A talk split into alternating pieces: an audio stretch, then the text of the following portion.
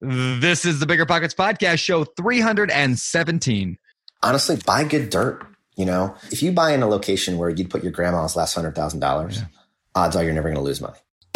You're listening to Bigger Pockets Radio, simplifying real estate for investors large and small. If you're here looking to learn about real estate investing without all the hype, you're in the right place. Stay tuned and be sure to join the millions of others who have benefited from biggerpockets.com, your home for real estate investing online. What's going on, everybody in BP Nation? This is Brandon Turner, host of the Bigger Pockets podcast, here with my sniffly friend, Mr. David Greene. David Greene, did you get a cold, or is that just a weird sniffle that you didn't mean to do? No, that was just a, a bigger pocket sniffle. That's one of the ways that I, uh, ex- I, it's how I express my enthusiasm for being here. Actually, I'm overwhelmed, and it expresses itself through sniffles. I'm doing really good. Thanks for asking and not pointing out an awkward thing. Instead, you and I just got back from Colorado not too long ago, and the bad news is I was overwhelmed with altitude sickness and nausea the entire time I was there.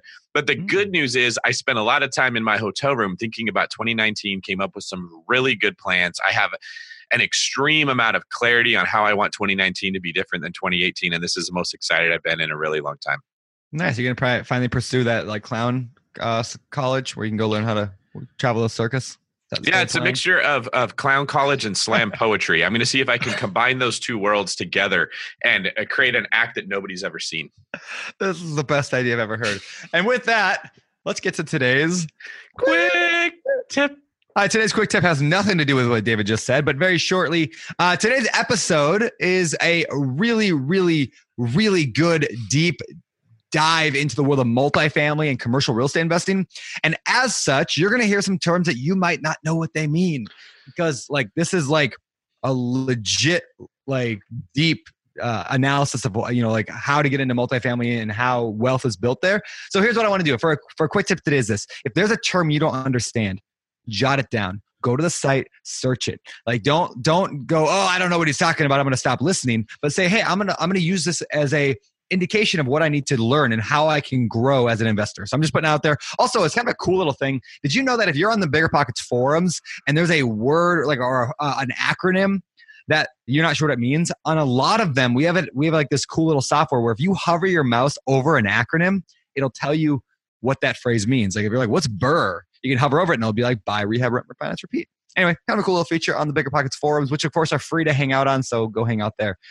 And I would highly recommend that you do that, especially for this episode. This guy is good. He's smart, but he is meaty. He is yeah. meatier than missionmeat.co. He is meatier than grandma's Christmas jambalaya in Louisiana. This is a meaty, meaty show. You probably want to listen to it a few times and make sure yeah. you chew every bite 15 times on each side. You don't want to choke. Was that, was that an analogy? That was really good. Yeah, that was a uh, freestyle analogy. Like it's another thing I'm moving up, like slam clown poetry. I'm mixing these two things together. I'm going to be the Eminem of analogies. That's an analogyist. That's a good point. Analogy within an analogy. It's like Inception.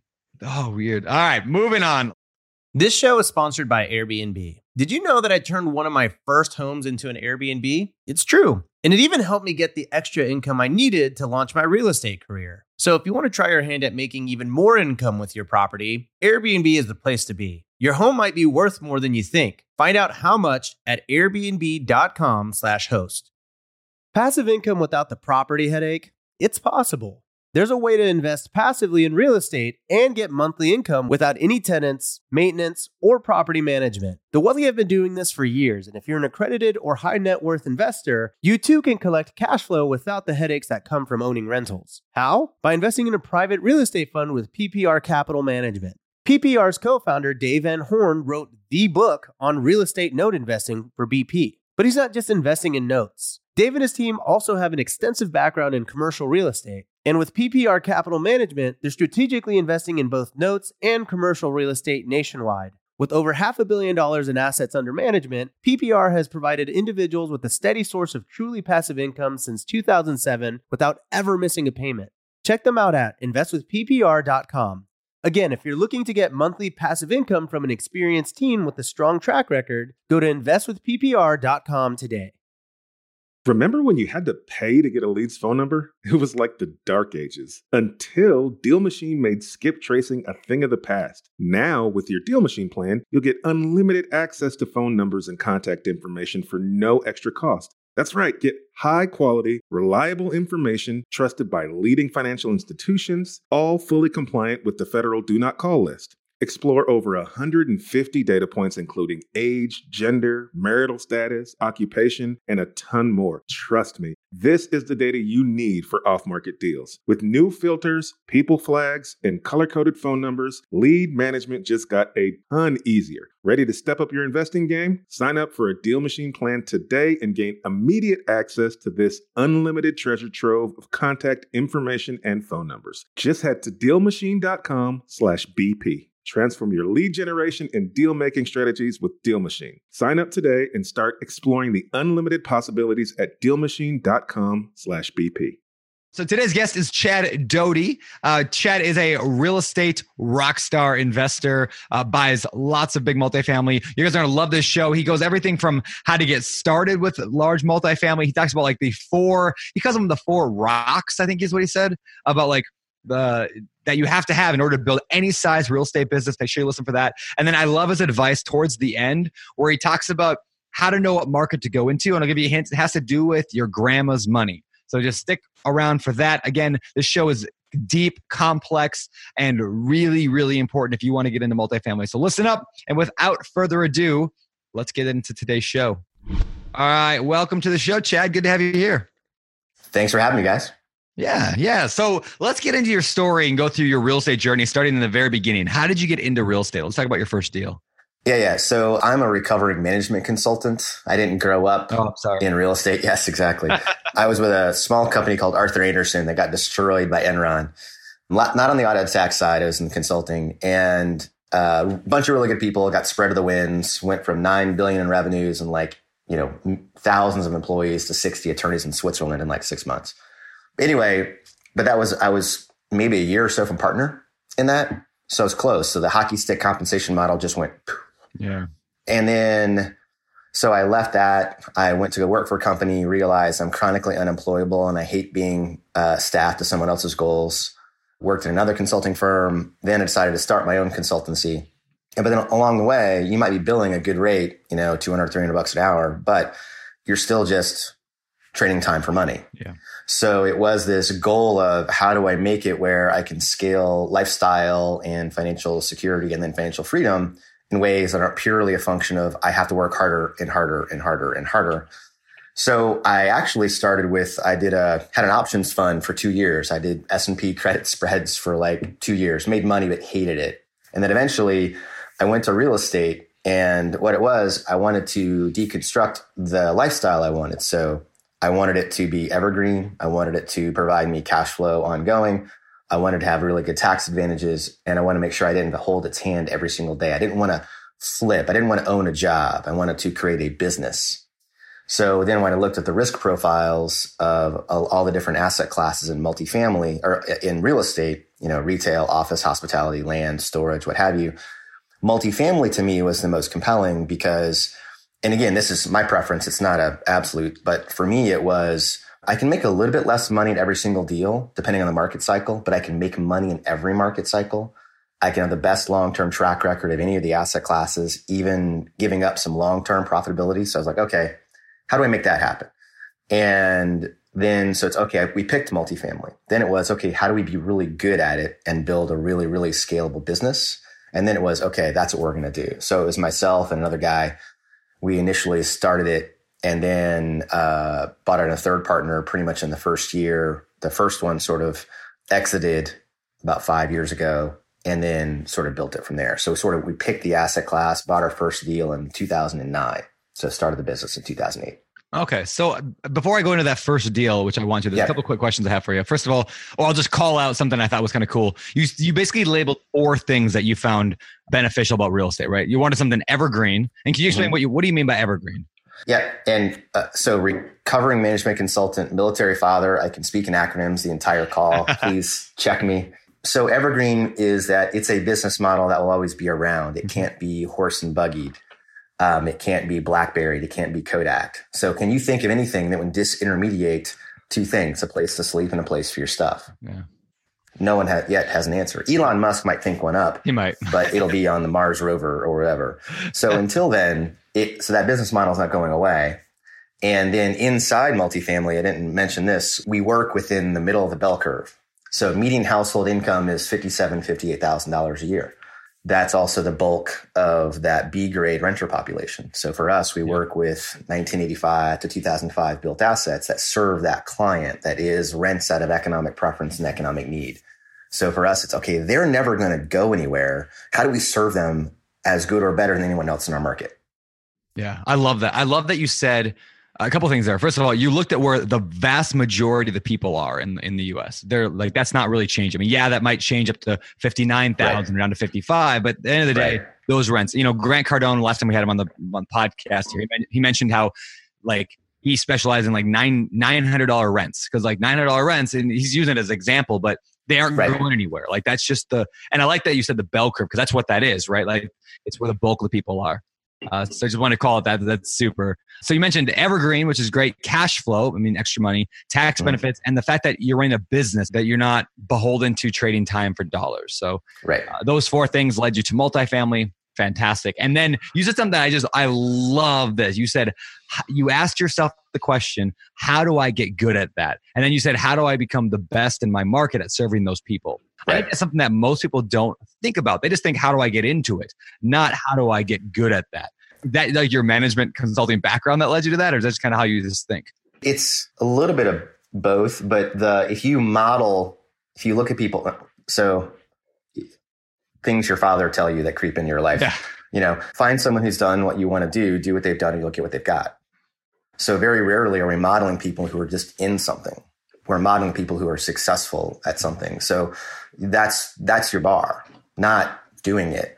And in real estate, there's a couple of myths that I wish we could eliminate from late night TV and horrible books that sit in garage sales around the United States. The first one is that if the deal is good enough, money will find you. Mhm. It's it's a lie. Um, it's not even a myth. Explain that. Well, so the here's an example. Do you have siblings? I do Okay, brother, sister. both. Okay, let's assume you have an older brother who's complete alcoholic and pick on siblings because that's what we do. I've got a younger brother. and he came to you with an amazing deal. You looked at it on paper, but he's like, yeah, but I'm the manager. Hmm. Would you invest in that deal? Not at all. Right. So money flows to people that know what they're doing. Money flows to competency, Mm. not to good deals. Competency, find good deals, but you need the competency first. So if you want to be successful, my belief or our belief, and I think it's proven out, is become that person first. Don't go find the deal. Be good enough to be there. You Mm, know. I like that. And then the other one is you make your money when you buy, which isn't true either. You establish your baseline profit if you buy below market, but you make your money when you operate and you sell. Mm, I like that little twist on how most people look at that. Because yeah, I think I think it could be a, a cop out on both those. You're like, well, you know, whatever. Like, I got a really good deal. The money's just going to magically appear, and then it doesn't appear, and people get stuck, and they're like, I'm not sure why. You know, so Right. how would you answer the question? I know we're going to get into your deals here. Yeah. Which comes first, the deal or the money? It's like think of a new a newbie trying to buy their first deal, right? Which comes first, the deal or money, in your opinion? I think you got to back up a step. And there is, so internally we deconstruct our business a lot. And there's a term we use called your MAC profile, which is market approach and capability. And you have to know what those are. What are you good at? How do you want to approach the market and where is that market? Because you could be a ground up developer in a market with flat rents and you're at equilibrium on supply and demand. You're not really going to do very well. Or you could be someone who owns long term and you're in a accelerating rent market, you go in and you don't have any value add opportunity, you'll do okay, but you would do a lot better if you understood how to do value add. So you have to align what you're good at first, then in what markets you want to work in, and then what approach is working in that market. So those are the things. So if you know that, you then can go to all, when you talk to your money, it's here's what we're doing. Here's our business plan. Do you like this business plan? If so, I'm going to go find deals we- we're a big believer that hot money is far better than a hot deal.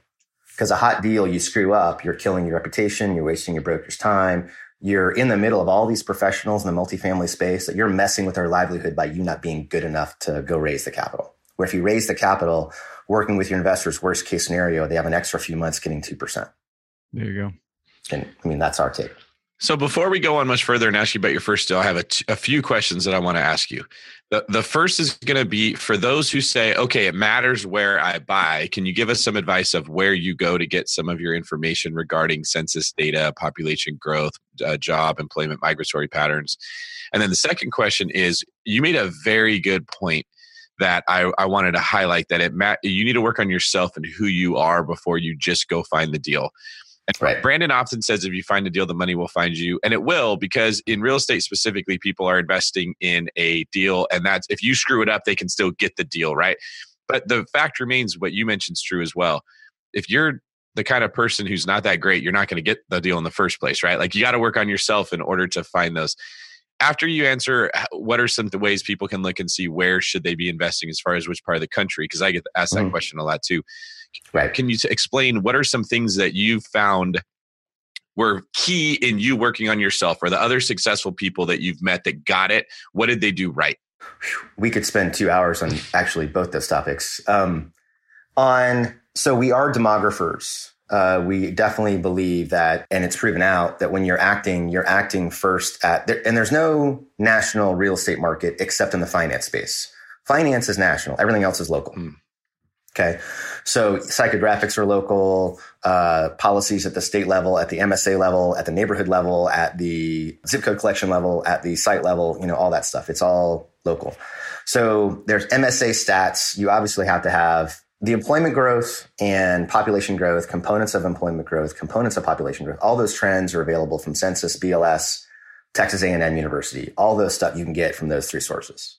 And if you don't want to go there, you can also subscribe to Neighborhood Scout, which is a fantastic tool. If you have a relationship with a mortgage broker, you can get access to Axio data, uh, CoStar data, and they'll have all those. Like we've got CoStar and Axio and subscriptions as well. But when we started, we didn't. You know, we were looking the stuff up on our own and then getting corroborating data. It's still a wildly inefficient market.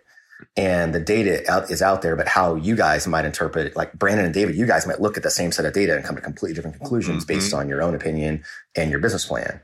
But we're not big believers in ever buying in a market where we're not buying at least at or above market uh, U.S. employment and at or above population growth. There you go. Period. And then, but then you also need to go into that employment growth and go, okay, where are those jobs going?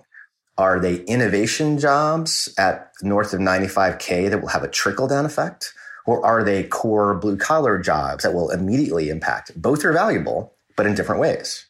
So you got to go through all that stuff. But again, those three sources have most of that data. And if you need to buttress it, you can again go get CoStar, Axio, what have you. And, you know, Cool.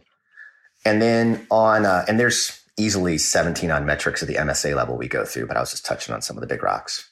There's also crime, schools, local level. There is state policies, tax policies, landlord tenant laws. I love to visit Portland, but I never want to own Mm. in Oregon. It's like little France when it comes to landlord tenant laws. California is beautiful, similar rules. There are websites that are dedicated to learn how to live rent free and manage the system every six months. Yep. I'm just, you know, if you, if you, if you're local to those markets and you understand them, that's fine. But as someone like us who we're based in Richmond, Virginia, all of our assets are in Texas, Carolinas, what have you, we're like, well, we need something we can trust a little bit better. Success metrics, the people that, I mean, commitment's the number one thing, right? You guys have kids? I do. Yeah, one. Okay. So David, do you have a, a dog or a cat or you got a pet? person? actually try to live my life as clean as possible. I I have nothing at home. It would die if it was there. I'm not home enough to take care of anything. All right. So just just a, a test on so commitment, right? So it, via unconditional love, I'm a firm believer uh, that you don't witness unconditional love unless you own a dog, Hmm. because a dog will give you basically unconditional love. You only you see it at that point. You don't experience unconditional love until you have a child, because before that child is born, and even immediately when they show up, you're like, I will take a bullet. I will do whatever it takes to make sure this child grows, thrives, whatever. So but you think about that unconditional love, that commitment. So imagine you took the level of commitment of this child will thrive to I'm going to rock this business. And real estate, at least commercial multifamily, is a high barrier to entry business. You know, once you're in, you really have to try to screw up because there's so many good people wrapped around your team that are monetized, incentivized not to fail. But the trick is getting there. And can you invest in yourself enough over a one to three, three year period to get through it? You know, there's different ways to get in. So that number one thing is commitment. And so that it's not a, I think it'd be fun. Um, it's more, I, I'm going to do this. And so that's, that's the number one. We break our mod business model into four big areas, business architecture, deal development, capital development, and asset management. And you kind of got to lead with one of those four to build your business to wrap around. And then it's then at that point, you're looking to find what do you need to buttress with external team or your own partnership. Yeah. Can you say those four there, again? Then, can you say those four again? I want to write that down. Business architecture. So basically the act of acting on your business. Okay. What are you doing to optimize the pieces that aren't going as well as you want? Okay. Yep. Um, if you think about business like a wheel that's got spokes in it, let's say a wheel bare minimum needs three or four spokes to roll, right? Sure. But if you grow one spoke too far, it doesn't roll anymore. If the spokes fall out, it doesn't roll anymore. So you can only grow as as much as all your spokes can. Okay. The the other one is capital development, so bringing in equity, okay, and debt. Deal development, where are you sourcing the assets? What MSAs, what submarkets, what neighborhoods, what sites? Um, how are you getting them? 96% of all the deal flow flows to a broker inside the commercial multifamily space. If you're a seller, you're wildly incentivized not to. So what relationships do you need to create? You're not, you very rarely as a letter campaign. I mean, like very rarely is a letter campaign going to work in this space. Yeah. Um, it might in residential, but not in multifamily. And then asset management. What are you doing to take over 90 day optimize, capex plan, budget out, implement all that stuff, measure your value add, operate in that window, and then sell or refi and keep. You know, those are the four big rocks. All right. So to summarize that all up, you're basically, I mean, I'm going to use real simple terms here. You got to have somebody gives the money. Somebody, yeah. you got to have the money. You got to have the deal. You got to manage it right. And then you have to run your business correctly. I mean, is that a good summary? That's Right. Thank you for doing that for me because that would have taken me a while to do. Well, Brandon, Brandon, I'm used to dumbing things down to my yeah, level. He does these big words that you're using are terrifying, and so we're trying to co- rapidly convert them into something that isn't intimidating to us that we can understand. But uh, you, well, you, you, I, you, guys have had enough podcast podcast guests. Yeah, I'm sure you're probably frustrated with them. Yeah, it's tough because you think I think that way, right? That's no, there's nothing wrong with it. We do too. We're just making fun of ourselves right now. I mean, I think yeah, it's, it's brilliant what you're describing, and what Brandon's about to do, which I know is he's about to explain. This is the same way that it works in single family investing or, or flipping or any business, right? That's where he was going. You yeah. got the three levers, right? The money, the deal, and managing it. And then you, what you described was business architecture, which is a pretty cool way of saying like running an actual business. And as you that mm. that spoke analogy that you gave was so or good because that's the problem I'm having I ran out and said, How can I be the best at everything? And I left my hub and I developed like nine different spokes that ended up at a wheel and was dominating it. And then I looked around and was like, I can't handle this. I'm really far away from my hub. I need to be at all the spokes. And and my team was like, That's scary. I don't want to go out there with you. Right. Right. And I realized that I didn't focus on business architecture nearly enough. I just ran out there and got the money in the deals and managed yeah. the assets. So that's a very good point to bring up is that don't get caught up in the in the bright, shiny thing and chase after all the stuff you want if you don't don't have an infrastructure to support you once you have it. Yeah, and and whether it's infrastructure or focus, uh, there's a lot of that. Like the, we, so at one point in time, we do multifamily only right now, but at one point in time, we had over 100 cash flow homes. We thought, wow. hey, if we have this, it'll act like a multifamily. Mm. We made twice to three times as much money in half the time than what we do today because a portfolio of cash flow homes is hard to scale. You either have to build a property management company or you've got to rely on very mom and pop local property management. There's no good national. So you can make money. It just as you get bigger and bigger, your headaches start to exacerbate because of the control and localization, yeah. not non-localization of it. But at the end of still that, so focusing is helpful. It's also, what do you say, you know, the corollary is what do you say no to? Right? You, the bright shiny object is we have to, what is it? It's in Buffett's letters. Basically is the trick is pick your top five projects and uh, everything else you just say no to and uh, forever. Yeah. Yeah. Once right, you like, finish those five, yep. a new five will show up. Yeah. Yeah, I remember hearing a story. I think it was a Buffett story, and it's kind of like Abe Lincoln. Every quote's Abe Lincoln, right? But, but I think it was Buffett where he said, like, yeah, I think he said they told this pilot make a yes, list of the twenty. The pilot story, right? Yeah, yep. you make a list of twenty yep. things you want to do in life and then take your top five. And he says, those are your most important things. And the next 15, and the guy and the guy says, like, yeah, those are my next important things. He's like, no, those are the never do. Like, That's right. Exactly. That's right. Yeah, no matter what, don't do those. Those will kill your top five. Um, yep. Yeah. So what I think we should do is we should uh, write that quote, and at the end of it say Abe Lincoln, and at the end Yeah. of it say Brandon Turner. Michael Scott did that in the office one time. It'll, yeah. it'll show up on brainy quotes in like six yes. months. Brandon quoting somebody else's Yes. Quote. Quote. So I, I agree with what you're saying about single family. I'm running into the same thing. I get a lot of people that say, "How many doors do you have?" That's not really a metric that you use with single family investing because it doesn't matter. But what happens is you get wildly inefficient when you start stacking up single family homes. It's a great way to get into real estate. It's a great way to build wealth for that. Mhm. The overwhelming majority of investors out there, this is your bread and butter, is what you're going to do. If you get Yep. good at this or you commit, like what you were just saying a minute ago, Chad, to this whole thing, you do not want to stay in multifamily because it's like having a herd of cats as a herd of as opposed to a herd of cattle that you can actually kind of control and exercise some power over and hire a cowboy to run it right like trying to herd cats is horrible and that's what it feels like when i've got all these single family homes with all these individual problems popping up and individual property managers trying to talk to me and yeah it gets fairly difficult Yep. Remember when you had to pay to get a lead's phone number? It was like the dark ages until Deal Machine made skip tracing a thing of the past. Now, with your Deal Machine plan, you'll get unlimited access to phone numbers and contact information for no extra cost. That's right, get high quality, reliable information trusted by leading financial institutions, all fully compliant with the federal Do Not Call list. Explore over 150 data points, including age, gender, marital status, occupation, and a ton more. Trust me, this is the data you need for off market deals. With new filters, people flags, and color coded phone numbers, lead management just got a ton easier. Ready to step up your investing game? Sign up for a Deal Machine plan today and gain immediate access to this unlimited treasure trove of contact information and phone numbers. Just head to dealmachine.com slash BP. Transform your lead generation and deal making strategies with Deal Machine. Sign up today and start exploring the unlimited possibilities at dealmachine.com/slash BP.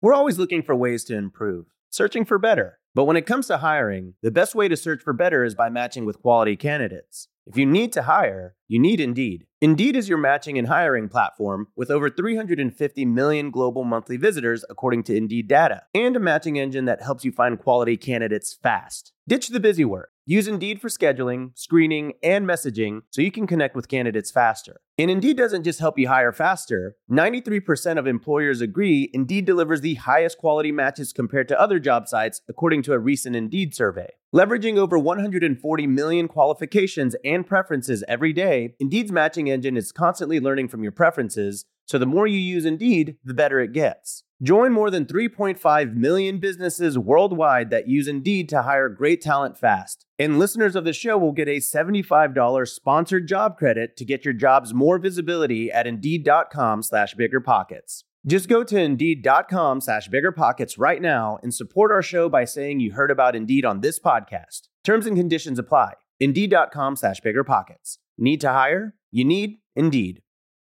Every lender loves to talk about how easy it is to get a mortgage. Then, when it's time to fund your next deal, they ask for your full financials, your blood type, your mother's famous spaghetti recipe, and a map to the fountain of youth. Sound familiar? You, you got all that handy, right? Why not switch to a lender who actually makes qualifying for a loan easy? A lender like Host Financial. Host Financial takes the tedious tax returns, endless W 2s, and time consuming financial requests out of the picture. Their light doc and common sense underwriting guidelines mean frictionless transactions every time. You'll even be able to use the actual or projected income of the short term or long term rental you're looking to purchase or pull equity out of. That's what lending built for investors looks like. So take the next step and grow your portfolio faster. Visit hostfinancial.com to request a quote in as fast as 60 seconds, which is faster than this ad. If not, it's pretty close. That's host, H O S T, financial.com. Again, that's host, H O S T,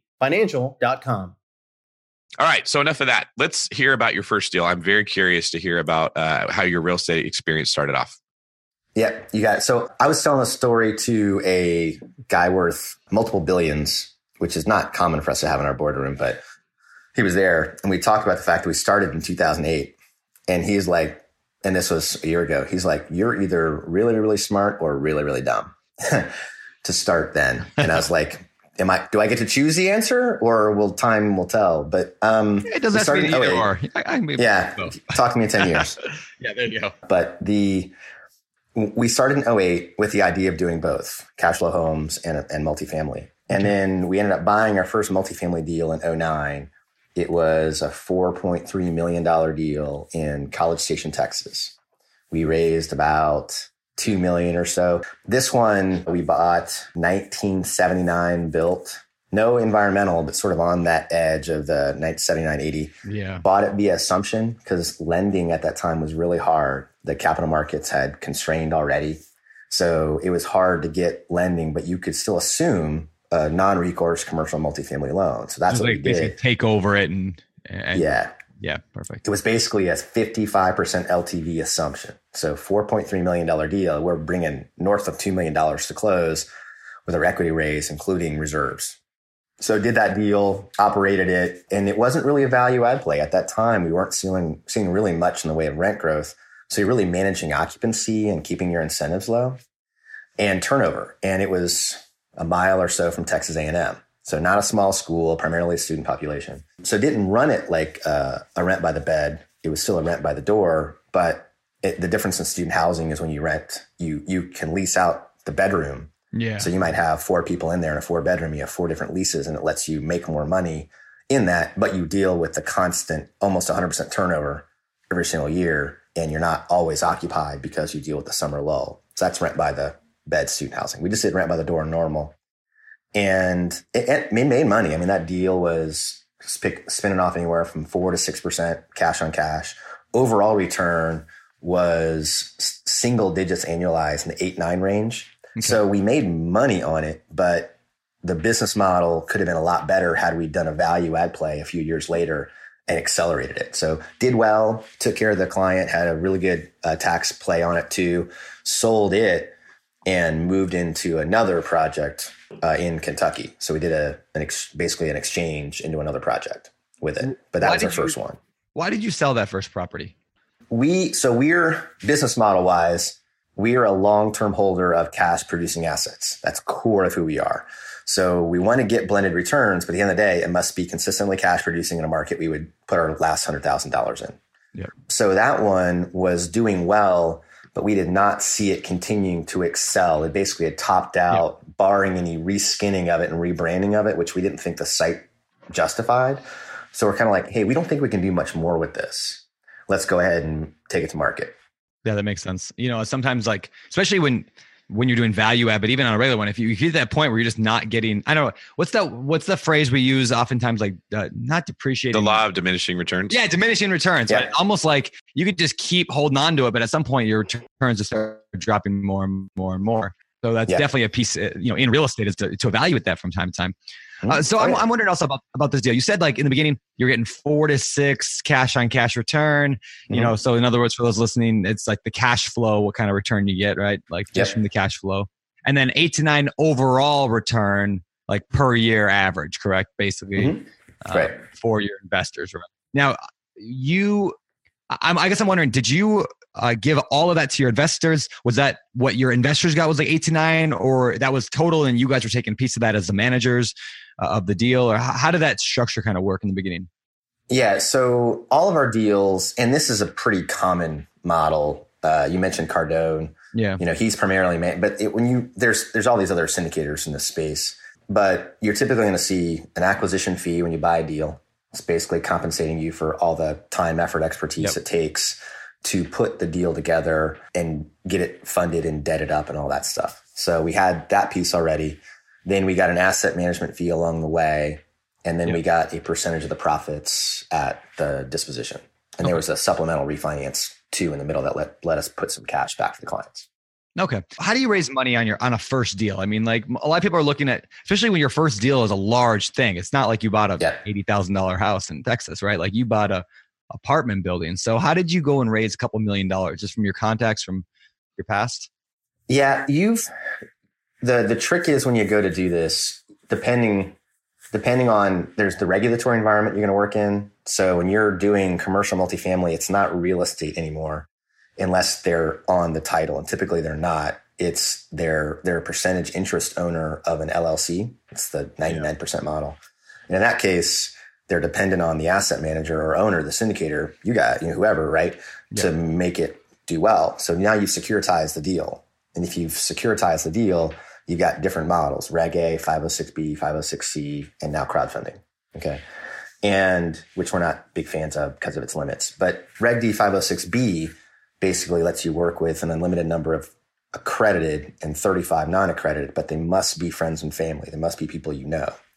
So if you don't know people that are able to invest 50 to 100K or so in this, you know you have a gap, not a limit. It's just you have a gap you have to fill, right? So how do I then become the person that would be interested in the product I have where I can develop relationships to create those slices? So you've got to be able to do that. I'm not going to tell somebody, go talk to so and so, or because right now it's a little bit harder because since 506C showed up, which allows you to advertise and it works only with accredited investors, you can advertise to create investors. So you don't need to worry about your friends and family, but there is, there, can you get an accredited investor's intention? Right? Are you that person who's good enough to do it? So you got to decide how you want to go to market with it. But yeah, you have to have a business strategy you can bring to your clients to get what's called an expression of interest. Uh, if I bring you a deal like X, would you be interested? If so, let me know. And when a deal comes around, I'm planning on having one the next six to nine months. Let's sit down, talk, and it makes sense for you. Participate. If not, no big deal.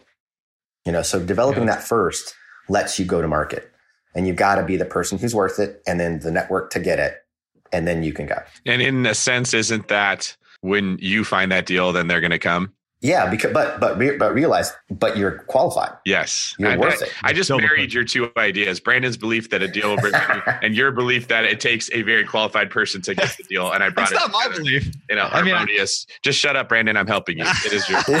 well, I'm not picking on, the, the, but what I'm picking on is is we see it all the time. Is the novice path. Mm is yeah. when they get into multifamily, they get access to deals and they look at the offering memorandum from the broker. And so, and, an offering pro forma is that from a broker is just should be Latin for lie. and I have tons of broker friends who maybe listen to this and they'll give me a hard time. But at the same time, they're taking T1 or projected income and T12 expenses, which really isn't isn't going to work that way or there's a lot of assumptions baked in that you're not going to experience. So you really have to break it down yourself. So, but when you look at that, especially when you first start, it gets really sexy and romantic. I mean, a lot of money is sexy yeah. and romantic. You guys would agree, right? I mean, making uh, hundred thousand, two hundred thousand dollars in cash flow. I date it. I take it out to Cold Stone. That's, that's the only reason I'm Brandon's right. friend. Yeah, right.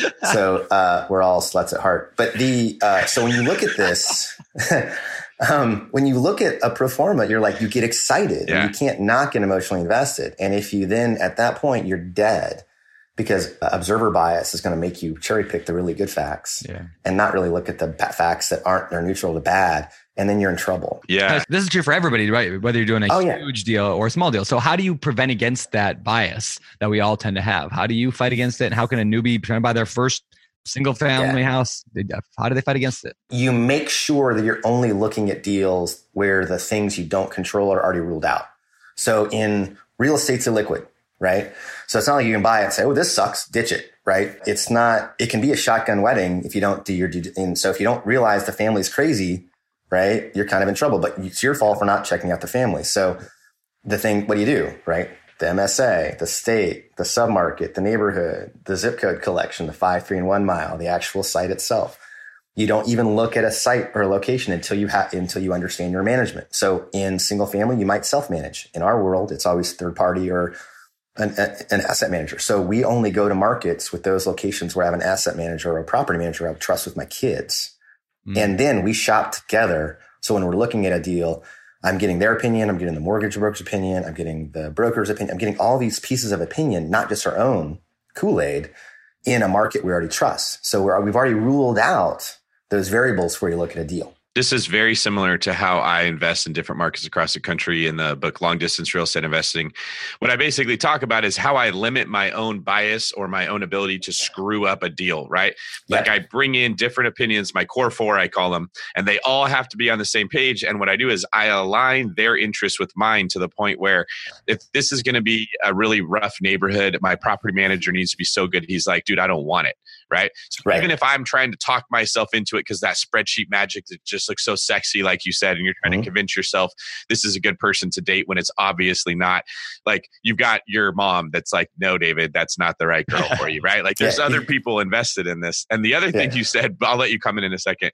We need to make like a uh, like a beginner deal for newbies starter pack and have all the things that new people that are trying to talk themselves into a deal they all do the same thing right? Like they get a deal on loopnet and they think that that means they're a broker because they're on loopnet right? Right. and they they are very interested in acquisition fees right away.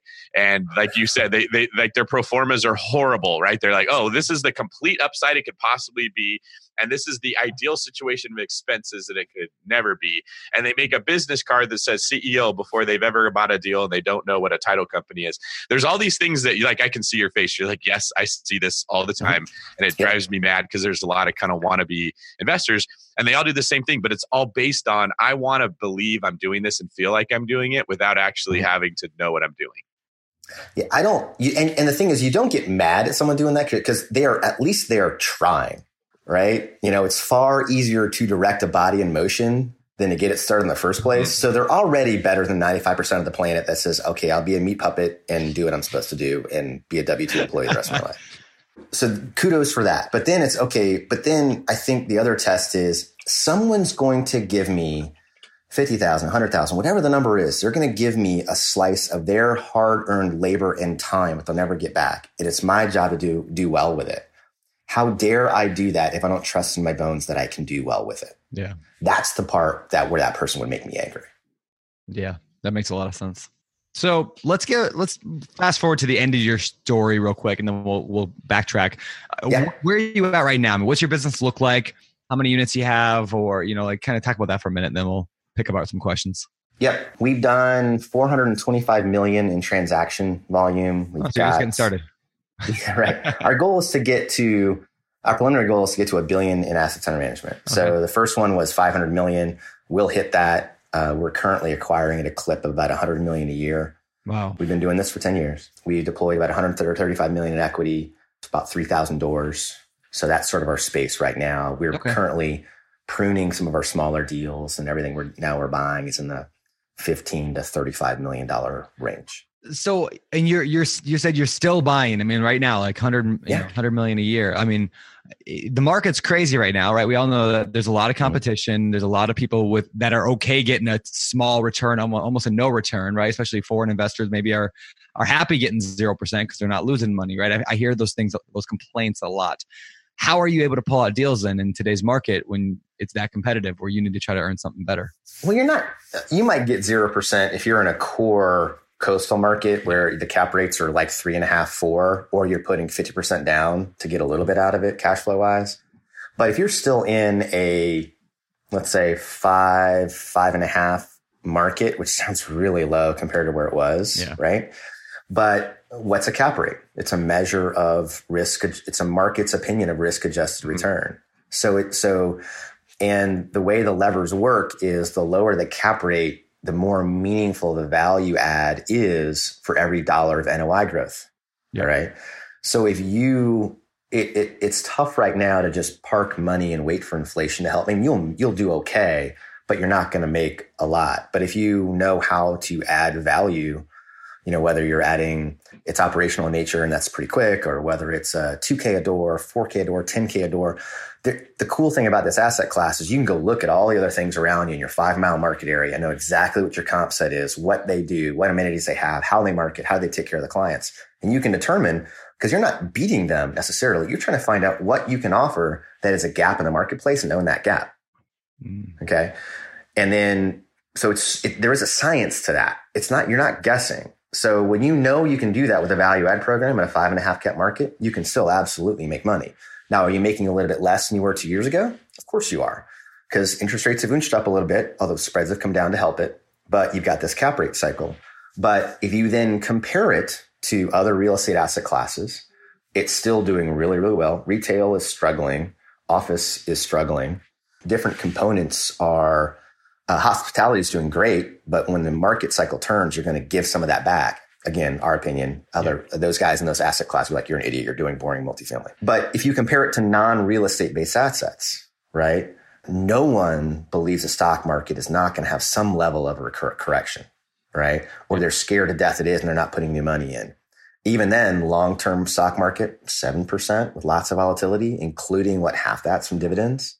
Yeah. Okay. Then you look at money markets, CDs, savings, bonds. So to the paper based world, even though we're a little bit lower than we were, it's still better by comparison. Yeah. And then if you're buying safety, it's still better by comparison. It's just a little bit less. So real estate is the cleanest shirt in the dirty laundry right now. I say that on fact. It's actually it's absolutely true in ways. Yeah, that's not bad. Can you give us some quick and easy wins? Like what are some things that you commonly look for, like your first set of criteria that you're scanning for that will catch your eye and say, ooh, there's an opportunity. We can add some value here. This is worth looking into. Because what you're saying is basically the deals aren't just laying around for you to go pick up like they were in 2010.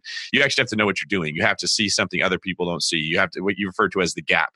You got to find an opportunity and capitalize on it. So what are some things Right. for people that are like, yeah, I want to be a multifamily guy. What should I be looking for?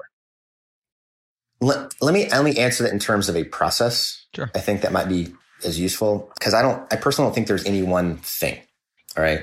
It's not like we always put LED lighting in or we always change out the countertops. Sometimes we don't. Or we always change from black to stainless or beige to black or modify flooring. It we literally, you know, 80% of your potential renters already live within five miles of the asset.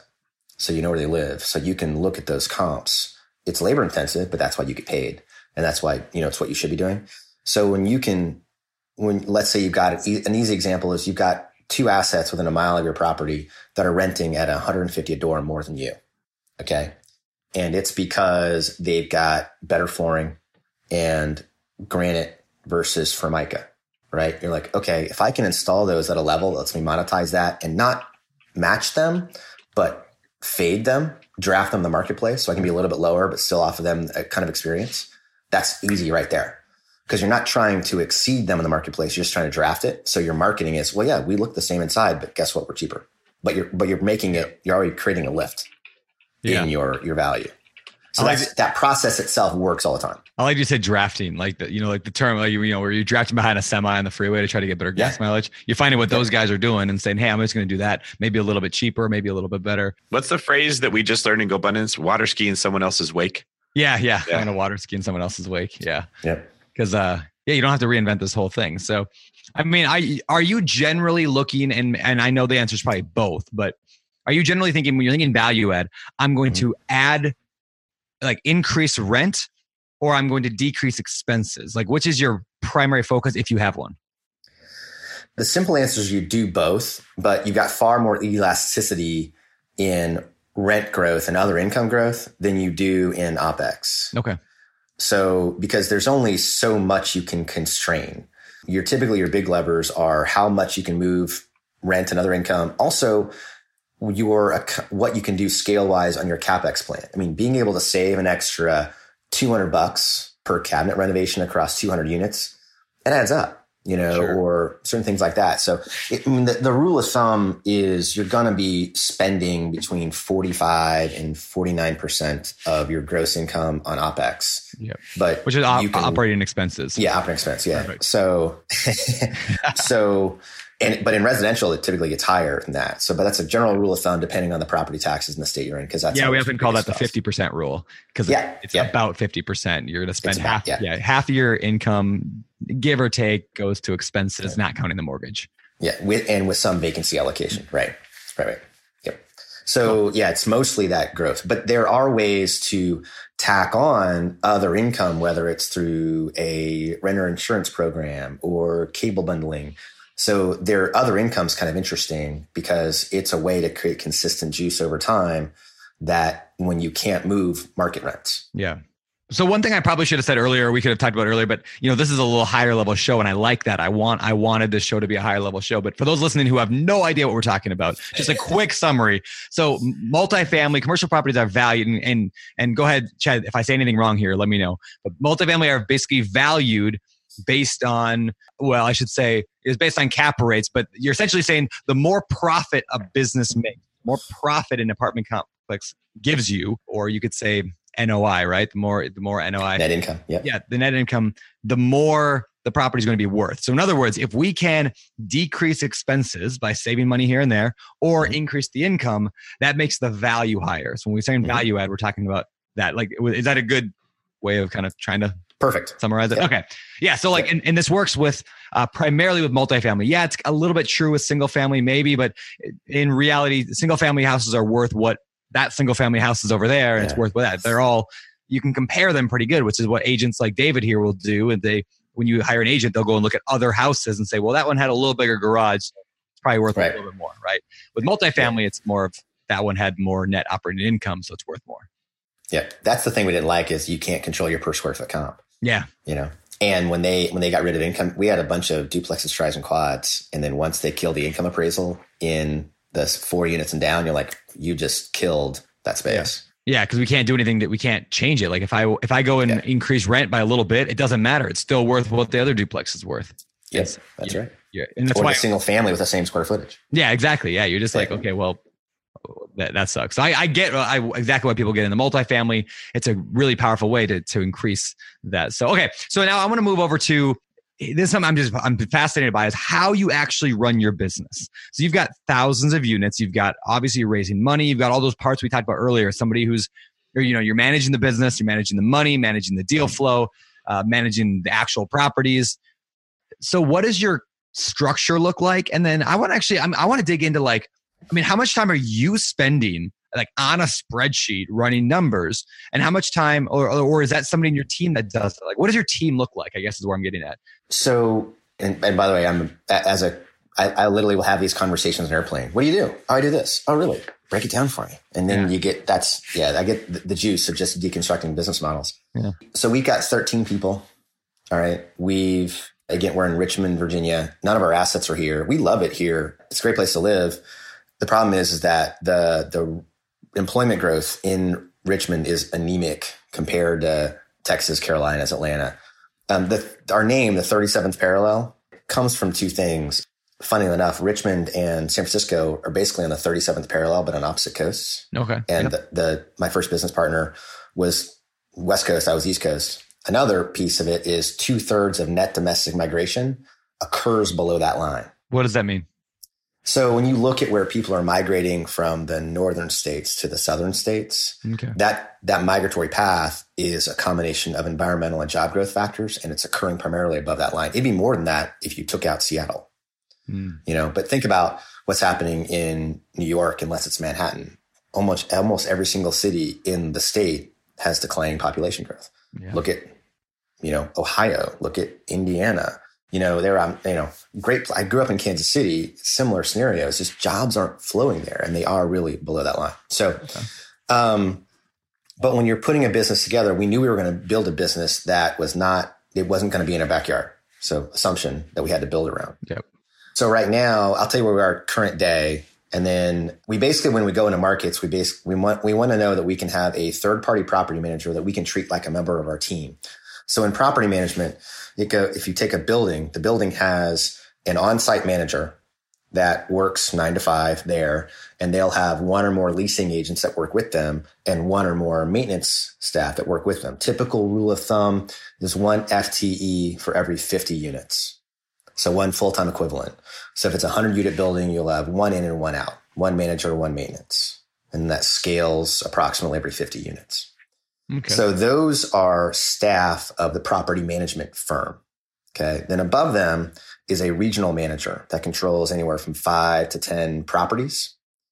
And then above them will be a VP or relationship level person inside the property management company. And most of the companies we're working with have 20,000, 30,000, 50,000 units under management. okay. Yeah. So that person, what we do is when we go to partner with them, we're like, hey, I don't want to interface with your relationship manager. I want to work directly with the regional and the site staff. And I want to be able to basically, here's our business model. We want to know that we can work with them like our team. Okay. Because for us, we're, we're very management intensive. We manage all the capex. We, they just need to do the care and fe- feeding and push our business plan. But you have to make sure the property manager is okay with that. Some are like, Hey, we got this. Leave us alone. And, and we're like, oh, for us, no, that won't work. So you got to find that right partner. Yeah. So once you, ha- so then we have asset managers on staff. I've got, you know, I've got both of my folks are, they've got multi, multi year time with equity, multifamily, hunt, some really fantastic companies. They just want to be in a more entrepreneurial organization. So we drew them over got 50 years of combined experience across these two asset managers that then run our portfolio. But we didn't have them day one. You know, we had to be big enough to bring them on and show them the big picture. Yep. But we've also got an office manager, a controller, uh, technology, financial analysts, and it's myself and another guy, my business partner, Dan. We basically own 90% of the company. We're both co-managers. I do platform development, capital development, and a lot of our marketing and messaging. And he does primary acquisitions and asset management. We're both prior Andersen guys. I mean, I trust him with my kids and all that stuff. So Okay. that's our current. And then we've got a, a registered rep who helps on the sales side and his partner uh, in Austin, Texas. And they help us on deal raises. And uh, then we also have marketing education, a gentleman, uh, retired doctor named Dennis Bethel out in Fresno, California is our team. That's cool. Yeah, I, I just I find that fascinating to dig into people because everyone's got business runs a little bit differently. And yeah, I just I, I that's like always a question I ask on planes too. Is like, well, how do, how's your business work? Like, I mean, like, yeah, Yeah. take me inside that. That's cool. All right, so uh, all right, so you- you've got all these units now. You've got these people running different things. Where are you headed? I mean, where do you see the future of your company going? Uh, just keep more and more multifamily, or do you want to scale up larger deals? There are models in front of us. There are companies that are 5x, 10x, 100x our size that are still exclusively multifamily. Okay. Um, so, I mean, there's a company out of San Diego that started 20 years before us, been in business for 30 years, has 5 billion in assets under management. You know, um, have they done some mixed use? Have they done a little bit of development? Sure, but it's still been multifamily primarily. Uh, so for us, it's, you don't know what the, fu- I'm not a big believer in 10 year plans. Stuff shifts Yeah. right? You know, the evolution is those who can adapt. Yep. You know, so for us, it's we know the asset class; it's not going anywhere. But how do you op- be the best in that asset class? Well, there's different ways to do it. But you know, it's at a billion, which we think will will hit in the next, let's say, five to eight years, is, Okay. is hopefully. But that requires us to get more equity. So we've got a two fund products coming out. We're moving into the DST, the 1031 Delaware Statutory Trust space that lets us take equity, different equity sources, but still own the same asset class and perform in that asset class. Okay, so I want to ask you a question before we move on to the deal deep dive. You Mhm. mentioned all the pieces that you put together to build your team. For somebody who wants to follow in your footstep, can you give me the order that you would look for as far as the easiest way, like where your foundation is and what you build up from there as far as each team member is concerned? Yeah, so it's it's back to your gap. So those four rocks I talked about: business architecture, deal, capital, asset management. Um, asset management is one that early on you can probably rely on third parties, and you won't make maybe as much money as you could, but you're not going to just blow up. All right, but it's really hard to outsource capital development. Like it's really or, or, or marketing in general. Uh, I, I don't people most people are not comfortable in that space, but sort of uh, you know, find someone who's done what you want, do what they've done, you'll get what they've got. That's the price of admission. Is you've got to be able to tell your story and put capital together. It's the ultimate entrepreneurial skill is capital formation. So I think either you or whoever you bring in, you have to solve for capital and you have to solve for deal. And then between the two, you've got to then figure out that that business architecture. And then you can add asset management later. If you start with that, that's great and all, but if you can't get the deals or can't get the money flow, it won't matter. All right. So I think it's first identifying what you want to be best at or are best at, and then how do you augment the piece you're not, Yeah. and then go from there. Like for us, it was two people. Then we added an office manager because we just hated admin and we needed a lot of paper flow to move around. And then we added a deal analyst and an operations analyst skill set. And then we added client relationships and client management. I mean, we started in my library in my house. Then I built a back addition. Then we had five people stuffed here. Then we had one office space, and now we're in 9,000 square feet. So, Okay. I mean, it builds slowly. I mean, uh, people might look at your Yeah. story and be like, "Wow, I want to be right where Chad is." But like, you know, you took ten years to get here, and you had a lot. You have a lot of deals, and each deal adds more income and adds more ability to bring in more people. Yeah. Uh, so you know, knock on wood, 100% profitable track record. So we want to Yeah. keep that.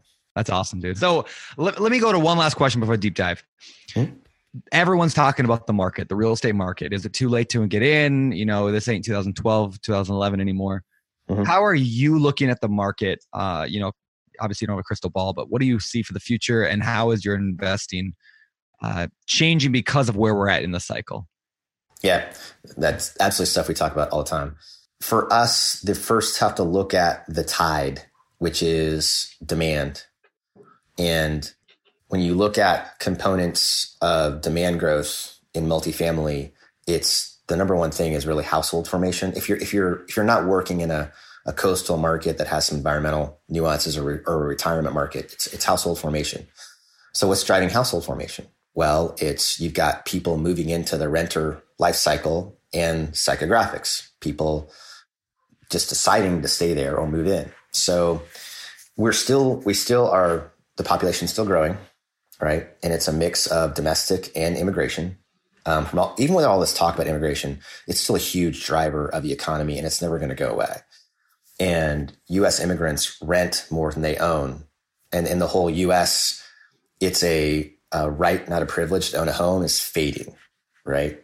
So when you've got the echo boomers that are the 18 to 30 range, rents at a 75% rate, and the baby boomers that are renting at the fastest growing rate, and they're over 55, and age they're, they're going to live until they're 85. And once you rent, you're never owned again. Those populations are still solidly in that renter group. Then we're adding more household formation. Um, there's a great graph. Uh, it's a census chart just of the 18 to 35 age range that NMHC puts out, National Multifamily Housing Council. And you look at that curve, we still have another five to seven years of increasing renter populations before it flattens out a little bit just in that group, but it doesn't dip. And then it goes up again in another 10, 15 years. Okay. So we're not worried about demand. Um, we worried about oversupply. So that's really market location. And it doesn't affect B grade stuff as much, but there's a trickle down effect. So we looked at acutely. Um, and then you do, we do worry about the financing market because at some point is the market really gets frothy Yep. in terms of just volatility, it will affect how much capital says, yes, I want to deploy, I want to buy a billion dollars of CMBS loans. I mean, like, no, I'm just going to stick it in a mattress, you know, and it's going to go somewhere else. And so it'll be, it'll be harder to buy, but it'll still exist. But when that does, other private liquidity comes up, a little bit more expensive, but still there, but you got to be ready for it. So for us, there's a great analogy I saw at a conference. It's not whether it's, a, it, some people think it's the eighth or ninth inning. What if it's a double header? Hmm. So when you look at economic cycles, you can we're in a really long one and they do ebb and flow pretty consistently, but demographic cycles, they last for 20, 30, 50, 70 years. So if you're looking at those trends, we're in a double header. Economically, there's going to be some bumps, Sure. but the demographics aren't going to go away. Okay, so you're basically saying the fu- the fundamentals look good. I mean, across the real Yeah. the fundamentals look good. What might happen is the the market might get scared because something triggers it, right? But like fundamentally, there doesn't look to be anything in the economy that's like scary right now, like it was back in 07. Would you agree? Yeah, and, totally agree. And especially in the the group that we serve, that that blue collar, Yeah. light blue collar, they're still going to have that. In fact, there's the group we don't serve. That's a huge need. Is that underserved low income group? Yeah. It's a massive opportunity in that there's a need. It's just really hard to monetize. Yep. It's not sexy. It requires some government intervention Yep. to make those programs work. LIHTC, low income housing tax credit. There's a huge need there. That's the biggest part of the demand curve. Um, it's just that it, it money, private money doesn't want to flow there because of your rents are so capped. Yep. Yeah, I've actually said that quite a bit. You know, I live out here in, in Hawaii now, in Maui, and prices are just crazy, right? A studio apartment's two grand to rent, right? But I'm, Right. I'm always thinking if somebody can, and maybe I'll get into this, maybe not, but like if somebody can figure out how to like how to work low income housing, there's a lot of pressure from you know from the top levels of government. We need Mhm. more housing. We need more affordable housing. So there Yeah. should be opportunity there, and no one really wants to work that. Like you said, it's not a sexy business. Yeah. Th- But- you can you can make a lot of money with the incentives they do create, Mhm. but you got to jump through so many hurdles to be in that space. The the barriers two x, three x, just normal multifamily to get in the LIHTC space. Yeah. Yeah. We talked about that actually a couple weeks ago on the podcast. Maybe it was last week or two weeks ago. Anyway, we, uh, we talked about with Graham about this idea that like you can, you can make money in almost any kind of real estate. Like you Mhm. just, are you willing to go and, and invest into that thing? Like, you know, opportunity zones or is it low income housing or is it, Right. you know, whatever. Like there's a lot to do. It's just like to, to revisit the very beginning of your, of this conversation today, you said, how do we get good at that? Right. So if I want to get into low income housing, how do I get good at that? I want to go into mobile home parks. How do I get good at that? If I want to get into, you know, whatever, right? How do I get good at that? And then modeling others, is a good way to do it. So Mhm. awesome. All It's right. worked. Yeah, it's it's great. So let's move on uh, move on a little bit and get a little bit deeper into one of your deals. This is the deal deep dive.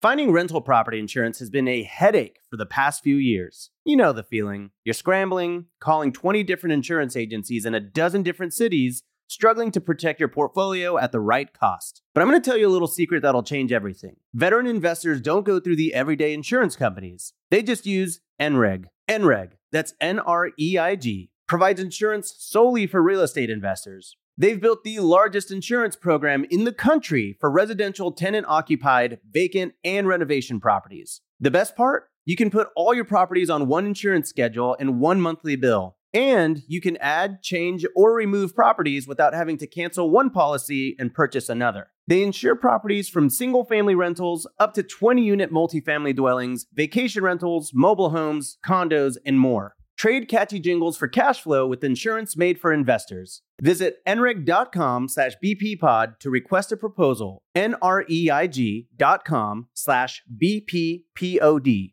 Are you about to sell a property? Wait like 60 seconds because this could save you thousands. Our friends at 1031 Pros have saved their clients more than half a billion dollars with a B in taxes with 1031 tax deferred exchanges. With the 1031 exchange, you can say goodbye to the huge capital gains taxes when selling and roll your property's profit into another investment that could make you even more. Whether you're an individual investor, part of a larger group, or a title or real estate agent, 1031 Pros is ready to help. Trust me, I've done 1031 exchanges on multiple properties before, and it has saved me tens of thousands in taxes, if not more. With over 30 years of experience, 1031 Pros has handled over 20,000 audit free exchanges. And they specialize in all types of exchanges delayed, simultaneous, reverse, and improvement exchanges in all 50 states. And right now, Bigger Pockets listeners can get $250 off any exchange by visiting my1031pros.com slash BP. That's my1031pros dot com slash BP oh to get $250 off today. Oh, and make sure to mention Bigger Pockets when you call. They take care of our people over there. All right. So this is the part of the show where we're going to dive deep into one particular deal, and you got one in mind, correct? Yeah. All right. So let's just dive in, just kind of a fire at you. Uh, first of all, what kind of property is this thing? Where was it located? Kind of give us an idea of the property before we get into the specifics. First, we bought it. It's a 163 unit in Louisville, Kentucky. Okay. Not Louisville, Louisville. If you don't say it right, then know you're not from there. Um, Yeah, Yeah, what is the right way to say? it? 'Cause Lewis. I mess it up all the time. Lewis. It's Louisville. It's Louisville. yeah, clearly. you gotta sound like you're swallowing your tongue. It's Louisville, Louisville. Louisville. right? Louisville. No, that would be, Yeah. that's a good point. That's, that's tough to get right, though. I don't.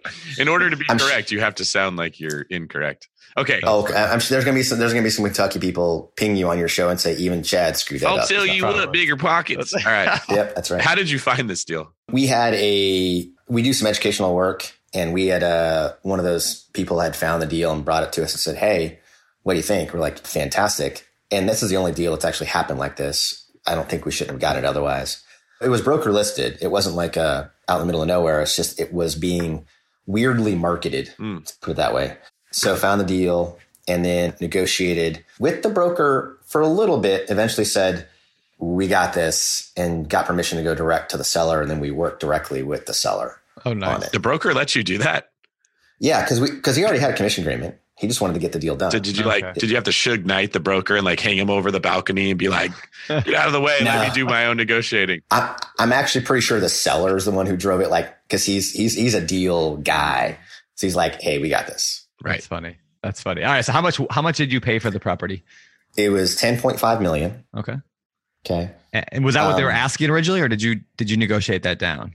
they wanted north of 11, and we are like, "It doesn't pencil out. It's not." It, and it was an assumption.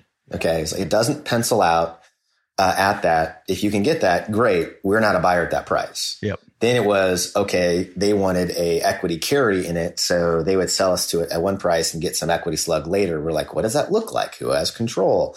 It's really messy. Um, you sure you want to do that? Went back and forth for a couple of months. Eventually, like, can we just buy it for this? They're like, yeah, no problem. So we eventually landed on uh, the price. Do you think if you had offered that, can we just buy it for this number in the very beginning, that would have worked? We did. And it didn't work Yeah. right. So that's the point I want trying to make out. People make decisions emotionally, even the really, really smart, logical spreadsheet Yep. nerds who do things. Like you wear people down, people get worn down, things change in life. And that original offer, they said no. Don't get discouraged because six months later, things could have changed, right? They could emotionally be worn down. They could have another deal they want to go buy and they need to sell it at this price and it's worth it because they're going to make so much money on the next one when they 1031. So I love that you brought the same thing back to them and they ended up taking it. Okay, Yep. enough about me. How did you No. fund this deal? We put together, it was 4.79 million in equity we raised. And the way we do it is I talked about Mac profile and getting expressions of interest early on. We've built a high net worth investor group where we're educating them at how multifamily investments work. Here's what we're good at. Here's why we do this. If you believe the same things we, be- we believe, join us. If you don't, no big deal. So we're not trying to pitch anyone. We're just more, here's why we like it. Here's all the hmm. same data. Do you have the same conclusion we do?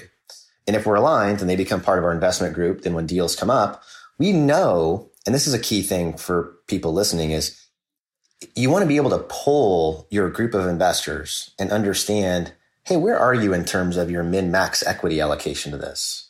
What would, what's comfortable for you? So you kind of know along the way, what is your available to buy? Is it 2 million? Is it 10 million? Is it 30 million? And is it a hard committed number inside a fund? No. But if you're good at what you do and you take care of your client, your loss will never be that much. So we knew going in we had that ability to raise. So it wasn't a scary raise for us at the time. So it was only it was 3.18 million in equity to take the deal down, do the assumption and all the prepaids. Then we add six months of rainy day reserves. We basically six months of debt services are going in, never never not do rainy day reserve that just sits there staring at us and doing nothing. But it's just good business management. So the, what did you do with the property? What ended up? refresh the office. We started the unit improvement program. We had to do repairs on deferred maintenance on roofs and stairwells and decks. And we only hold it, held this property for two and a half years. Okay. So, and then along the way, we had a broker who would say, Hey, would love to list this for you. We're like, ah, we're fine. We're in the middle of our path. We don't need anything. And he kept bugging us. And eventually we're like, what number makes him go away? So we're like, you got to give us 14.6. He says, we'll take it. Wow. So you'll ha- this will happen sometimes. We're a, we're a singles and doubles business. We're Moneyball. But if you take care of the downside, you'll get home runs sometimes. Yep. So this one, this one was we bought for 10 and a half. We're going to sell it for 14.6 to a much, much, much bigger company that wanted to use this asset as an anchor play for their other lower grade assets. So they were working within multiple levels of the renter profile.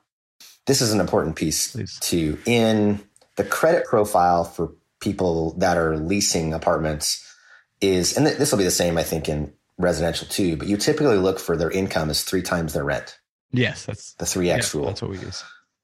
So you are looking at the 3X rule. Okay. If the median household income in your zip code collection is 57,000, okay, where's their rent range? What about those that are at 45,000? Where's their rent range? What about those at 67,000? What's their rent range? So a bigger player sometimes will go into a location and buy a portfolio and cover as much of that rental range as they can because they're not going to go, going to go to one asset and they can manage brand and co-marketing across those assets based on a different median household income. Yeah, that's fascinating. I've never heard that talked about. So somebody comes in, I mean, like from a from a specific example, somebody goes into the a thousand dollar a month rental place and says, "Hey, I want to rent this." Like, "Oh, your income's not high enough. You can only qualify for eight hundred. Well, we got this other product right here that's going to work for you. So now we got that co branding. Yeah, Yep, bingo. very cool. All right. So what was the outcome? And you know, you sold for then 14.6. I mean, you know, without me having to spend too much time doing math, I mean, do you remember about if you had to guess how much money you made off this property, like in profit? Uh, yeah, I mean, it, let me put it this way: it was enough to take that money and reinvest it via 1031 exchange into a 419 unit building Wow. that was a lower cap rate just south of UT Dallas in Texas.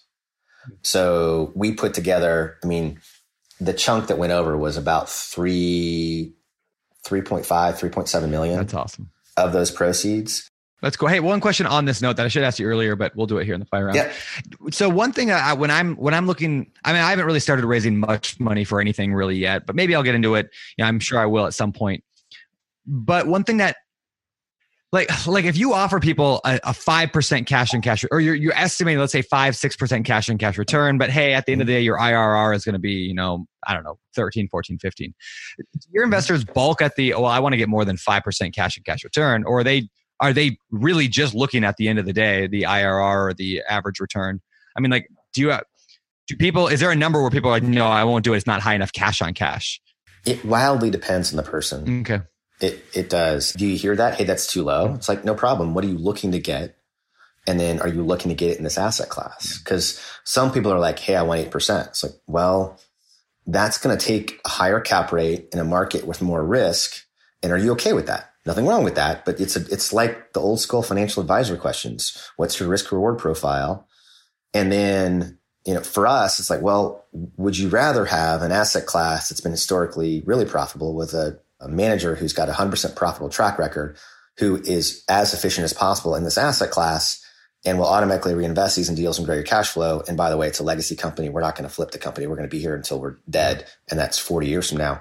What do you want to do with the money? Right. So if you want to make it a legacy play and a wealth building platform, we're pretty damn good at it. If you want different things, that's fine. We're just not a fit. Yep. I like that. All right. So last question. Um, yeah. And I'll just steal it from David because I'm already on the a roll. What lessons did you learn from this deal? that it absolutely pays to sometimes give people ridiculous numbers to see if they'll take it. you know, because the reason why we sold it is because the, the number we gave them was basically what our planned profit would have been three years later. So we basically sold it at our year five and a half price yeah. at two and a half. So that IRR acceleration, our investors would have looked at us like we are stupid yep. had we not done it. And honestly, buy good dirt. You know, it's the, mm-hmm. if you buy in a location where you'd put your grandma's last hundred thousand dollars, odds are you're never going to lose money. That's a great rule of thumb. So it sounds really trite, like duh, but if you if you're literally taking that test to heart, you would avoid a lot of sort of like, well, if I sell it fast enough, I'll be okay. Yeah, yeah, yeah, if, if. Yeah, and that's where that emotion starts playing in, and that that bias that you just want to make a deal work. And anyway, I like that. If you're going to put your grandma's last hundred thousand, I love that. It's it's because it, if you're gonna if you if motion's going to be out there, use it to your benefit. Yep. All right. Very, very cool. So let's shift gears one more time and head over to the world famous fire round. It's time for the fire round.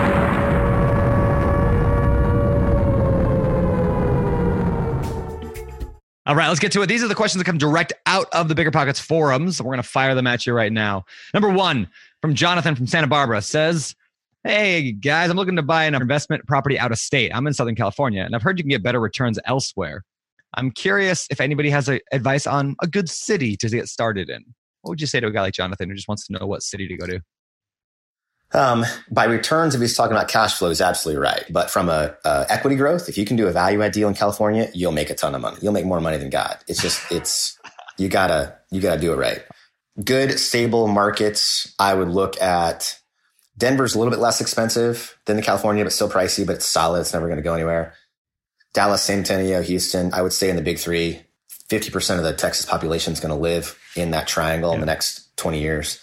Austin and San Antonio are kind of growing together. The Carolinas, very, you know, there's really not a bad city there as long as the population's over a half million. Atlanta, uh, we like from the Louisiana, Mississippi, Alabama corridor. Not huge fans just because the school systems are so bad and crime is off the charts just from a state and local perspective. So blue collar's hard there. It's doable, yeah. um, just not our place. Those are absolutely good places to start. And those are good. All those while getting pricier are still good blended cash and growth markets. Awesome. Great. Okay, next question from Derek. I am looking to start investing in multifamily properties. I've set up my pro forma spreadsheet and I am pretty sure I'm accounting for all the expenses, but I don't want to leave anything out. What are some expenses people forget about that come back to bite them? Mm. A lot of people, they, a good, what you should do when you go to buy is you need to under represent your going in occupancy. You need to give yourself about a two to three point buffer because you're going to deal with some level of changeover from one property manager to another. And just, it's far better to over uh, estimate expenses than under. So one way to do that is also just have a buffer on your occupancy. That'll give you automatically some room on your pro forma and then only allow yourself to catch up to market after the second or third year. So do that and you give yourself a lift. Really understand property taxes. It's your biggest expense. That's where most people get hosed. A, broker might say, well, just assume 80 or 85% of the sales price is what you're going to get pegged at for your value. Wildly depends on the market. What happens if they go to 95%? Then you have to beat it down via uh, a tax protest. Ah, that's that's incredible advice. Say whether again you're buying your first deal or your hundredth deal, like I mean, like you're a hundred Yeah. unit or a one unit, you know, give yourself that buffer. That's perfect. Uh, number three, we'll call this the last one of the fire round. Deepa from Auburn, Washington says, I've been looking for my first multifamily deal I have to listen to a lot of BP podcasts. I'm convinced the only way to find those deals is going to be through a broker, but I'm not sure how to Mhm. approach a broker without any deals under my belt. Any suggestions on how to approach one that'll actually want to work with a newbie like me?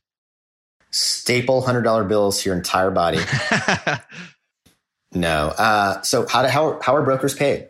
Right? Brokers are paid when deals close. So they're going to want to know, are you real? Right? Are you competent? And do you have the ability to close? And then, so they're going to ask you questions like, what's your equity? Where are you looking to buy? Who's your management? Who's your closing counsel? Because the team that associates with you creates transitive trust you know, right? Transitive property, if A equals B and B equals C, then A equals Yep. C, right? So if Transitive trust. You I like got- that phrase. That's good. Then, so if you've got really, there's a fantastic book called The Speed of Trust, but the transitive trust, if you've got, so, the, but you've got to be good enough to get their time as well. So the, the first rule is have the ability, if you have the money to, and I'm assuming this person has the capital, otherwise they have no business looking right now. Stop, full stop now, work on that. Okay. and then work on management in that market. Who are the property managers that can provide you intel and work with you that can also help you validate where you want to be? Then when you have those two things, then maybe understand who might your closing slash title be in that location. Then go to talk to brokers. Because until then, you're wasting broker's time and your time and you're screwing up your first intro. Yep.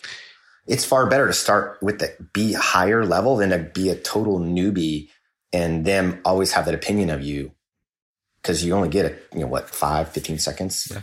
Yeah, So- Brandon often talks about borrowing credibility, right? Like that's, that's Yeah. another way you were talking about transitive trust. Like, well, you Yeah. got this really good team around you; they're speaking towards your credibility.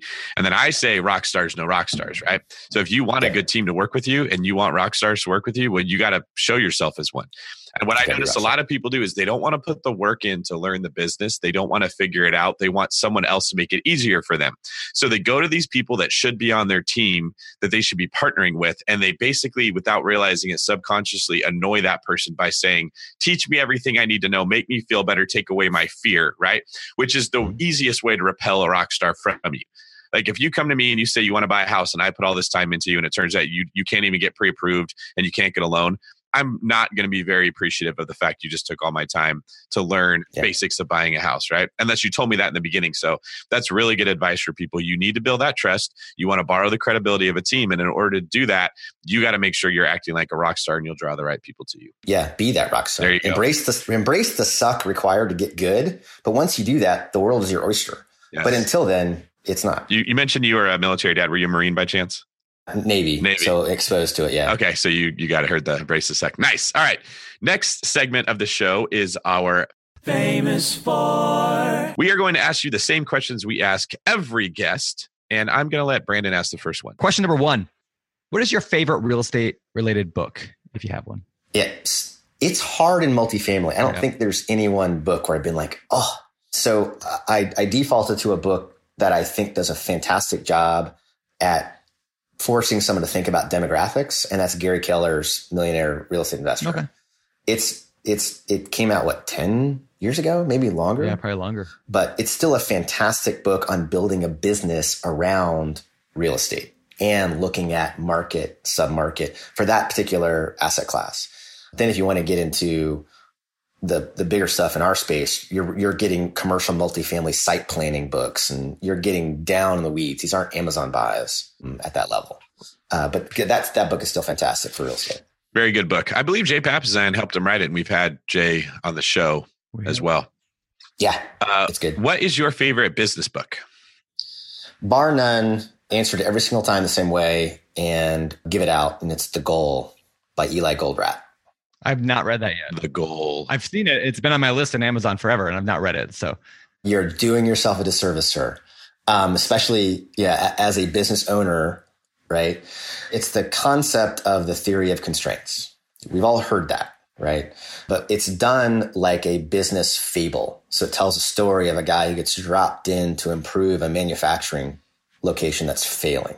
That consistent, that can I, that constant never ending improvement, that Kaizen process around constraint management can improve any business.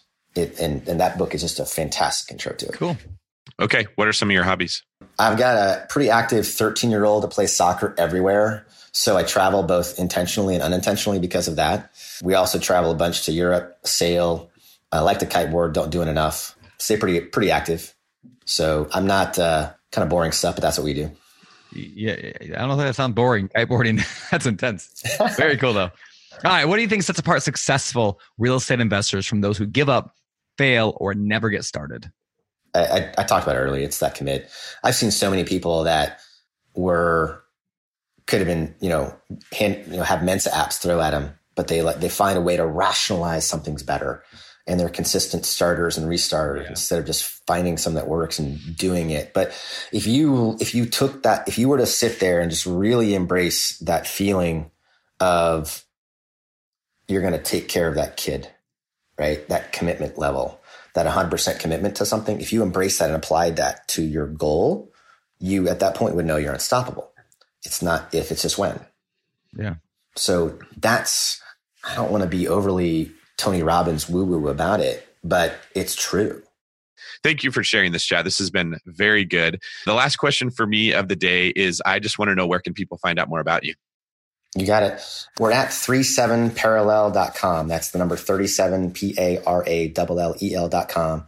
We have a ton of educational stuff our articles and webinar section, but we made um, uh, our director of education, he's a doctor. And in medicine, they have this thing called evidence based medicine. Basically, what are those outcomes that are clinically proven to be better than others? Well, he wrote a book called Evidence Based Investing. And it's basically what is the third party data and the activities that are proven to create better investment results. So that book they can get at 37parallel.com slash EBI. And it's just a collection of third party data. It's not a rah rah about 37 parallel, but it is about multifamily. It's a great, great little asset. Very cool. I'll have to check, that out. So, well, thank you again, Chad, very much. This has been fantastic. Really, really appreciated you being here. My pleasure, guys. Thanks for having me very much. All right, and that's our show today. So thank you guys for coming, for listening, for watching, and uh, you know that's all we got. So again, check out Chad's stuff, and we will see you all around on the next episode of the podcast. And of course, if you like the show, rate and review it in iTunes, and head over to the show notes at biggerpockets.com slash show three seventeen. If you have any questions for Chad, and with that, I'll let David Greene take us out. Yeah, thank you very much, Chad. We had a great time today. This is David for Brandon Handsome Shirt Turner signing off. I think you did that one before. I had to. I had. I couldn't think of anything. I didn't let you talk enough this time to give you enough ammo for to help myself. Oh, that was good. You're listening to Bigger Pockets Radio, simplifying real estate for investors large and small. If you're here looking to learn about real estate investing without all the hype, you're in the right place. Be sure to join the millions of others who have benefited from biggerpockets.com, your home for real estate investing online. The market is changing, and finding your way can be tricky. Rates shift, headlines whirl, but your goal hasn't changed. You want financial freedom. And the best investors know it's not about timing the market, it's about time in the market. If you're ready to get into the real estate investing game or take your game to the next level, finding an investor friendly agent is your next step. With Bigger Pockets Agent Finder, you can find the right agent in minutes. Just head to biggerpockets.com slash deals and enter a few details about what and where you want to buy, and bam! Instantly match with an investor friendly agent who fits the bill. These local market experts can help you navigate the neighborhoods, analyze the numbers, and take action with confidence once and for all. This free resource is only available at biggerpockets.com slash deals. Get an agent, get the deal, and get closer to financial freedom at biggerpockets.com slash deals. That's biggerpockets.com slash deals to find your investor friendly agent today. The content of this podcast is for informational purposes only. Past performance is not indicative of future results, and all hosts and participant opinions are their own. Investment in any asset, real estate included, involves risk. Use your best judgment and consult with qualified advisors before investing. Only risk capital you can afford to lose. Bigger Pockets LLC disclaims all liability for direct, indirect, consequential, or other damages arising from reliance upon information presented in this podcast.